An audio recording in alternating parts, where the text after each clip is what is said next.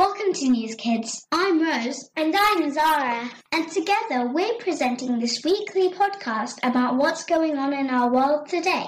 Each week we cover top stories across world news, politics, science, technology, entertainment and arts. Hello, it's Rose here. This week we're talking about the discovery of a new COVID variant, the tragedy of a migrant boat which sank in the English Channel, the world's newest republic, and the American holiday of Thanksgiving.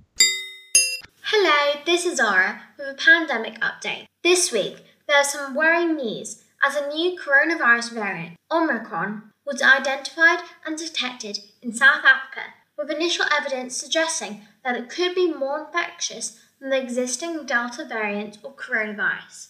The World Health Organization warned that the variant poses a high risk of infection increases around the world and could lead to severe consequences for some regions. Doctor Tedros, the head of the W H O, said, "Omicron's very emergence is another reminder that although many of us think we are done with covid nineteen, it is not done with us." Doctor Tedros said that scientists around the world are looking to discover if the new variant is associated with higher transmission, a risk of reinfection, and also how it reacts to vaccines. Cases have been reported in a number of countries, including the U K, Canada, Portugal, Belgium, Germany, Hong Kong, and the Netherlands. Countries like Japan and Israel have announced that they are closing their borders to foreign visitors, and Australia has paused its plan to ease border restrictions. Lots of countries have just issued a travel ban on South African countries, a decision that has been criticised by South Africa. South Africa has complained that it is being punished instead of being applauded for discovering Omicron. A statement by the South African Foreign Ministry said that banks were akin to punishing South Africa for its advanced genomic sequencing and the ability to detect new variants quicker. The statement also said that the reaction had been completely different when new variants were discovered elsewhere in the world. Scientists are working on the impact the new variant will have on vaccines, but the W H O believes that vaccines remain critical to reducing severe disease and death. In the U K, the COVID booster jabs are set to be offered to all over eighteens to help stop a new wave of infections. Masks will also now be compulsory on public transport and in shops, but not in pubs or restaurants. In the U S, the American president, Joe Biden, has said that he did not anticipate any further U S travel restrictions or lockdowns at this time, but has told Americans to get their booster jabs and urged people to wear masks indoors. Hi, it's Rose here. I have a very sad story to report on today, as last week at least twenty-seven refugees and asylum seekers are known to have died trying to cross the English Channel after their dinghy deflated and sank.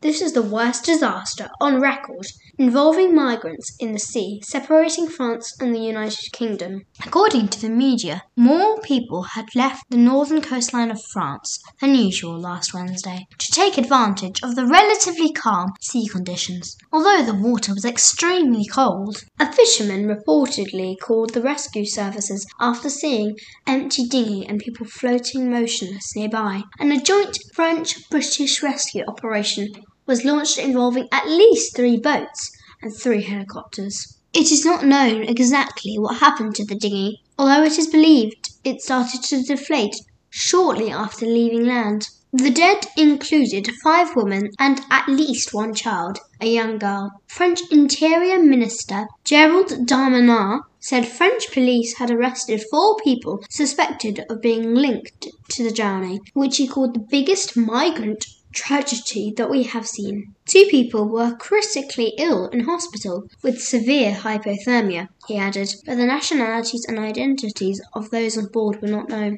The number of people using small boats or dinghies to cross the channel has risen sharply this year despite the dangers, and the issue has become an increasing point of friction between London and Paris. British Prime Minister Boris Johnson said he was shocked and appalled by the deaths and called on France to do more to deter people from attempting the crossing.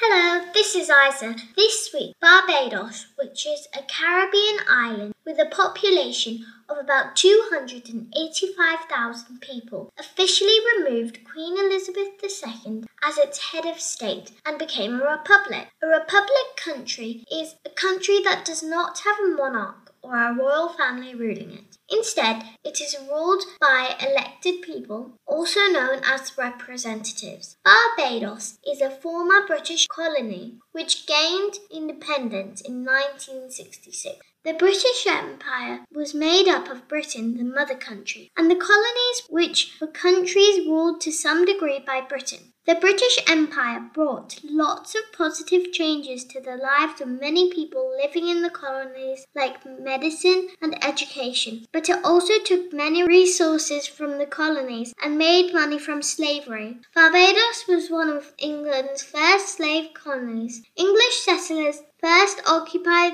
the island in sixteen twenty-seven, and under British control it became a sugar plantation economy using enslaved people. Slavery was abolished in Barbados in eighteen thirty-four, and the country became fully independent in nineteen sixty-six. However, although Barbados gained independence, Queen Elizabeth remained its monarch until now. On the thirtieth of November twenty twenty-one, at a ceremony in the capital of Barbados, Bridgetown, Dame Sandra Mason was sworn in as president, and she replaces the Queen as the head of the state. Prince Charles, the Queen's eldest son and heir to the British throne, arrived in Barbados in time for the ceremony. In his speech, Prince Charles acknowledged the appalling atrocity of slavery that Barbados had suffered, and he also spoke about the continuing ties between Britain and Barbados. The Queen also sent the country her warmest good wishes for happiness, peace, and prosperity in the future, and said that the nation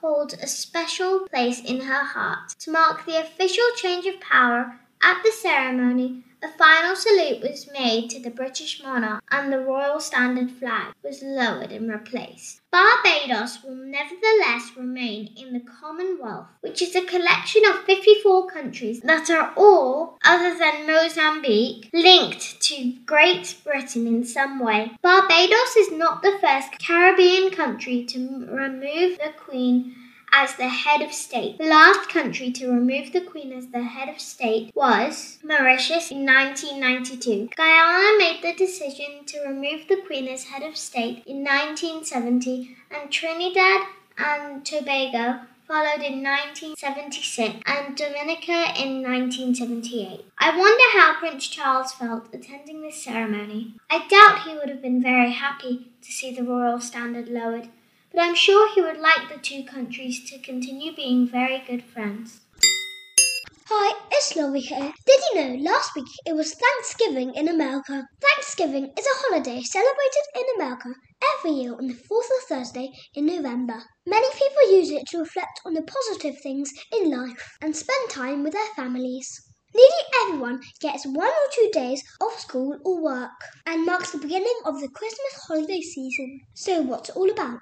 Thanksgiving Day goes back to the time when Europeans went to start new lives in America. In sixteen twenty-one, a group of Europeans who became known as the Pilgrims invited the local Native Americans to join them in a feast. The Pilgrims had had trouble growing enough food to eat in the years before. The Native Americans have taught them how to grow crops successfully, and according to the story, to thank them for their help, the Pilgrims invited them to a big feast. Every year from then on, many households across America have a big meal with all their family, where they eat a massive turkey. This has become a tradition because it's thought that the Pilgrims probably ate turkey at around the time of the first Thanksgiving's feast. However, the American president actually stops one turkey every year from becoming Thanksgiving dinner in a ceremony known as pardoning the turkey. Since nineteen forty-seven, the National Turkey Federation has given the president one turkey every year.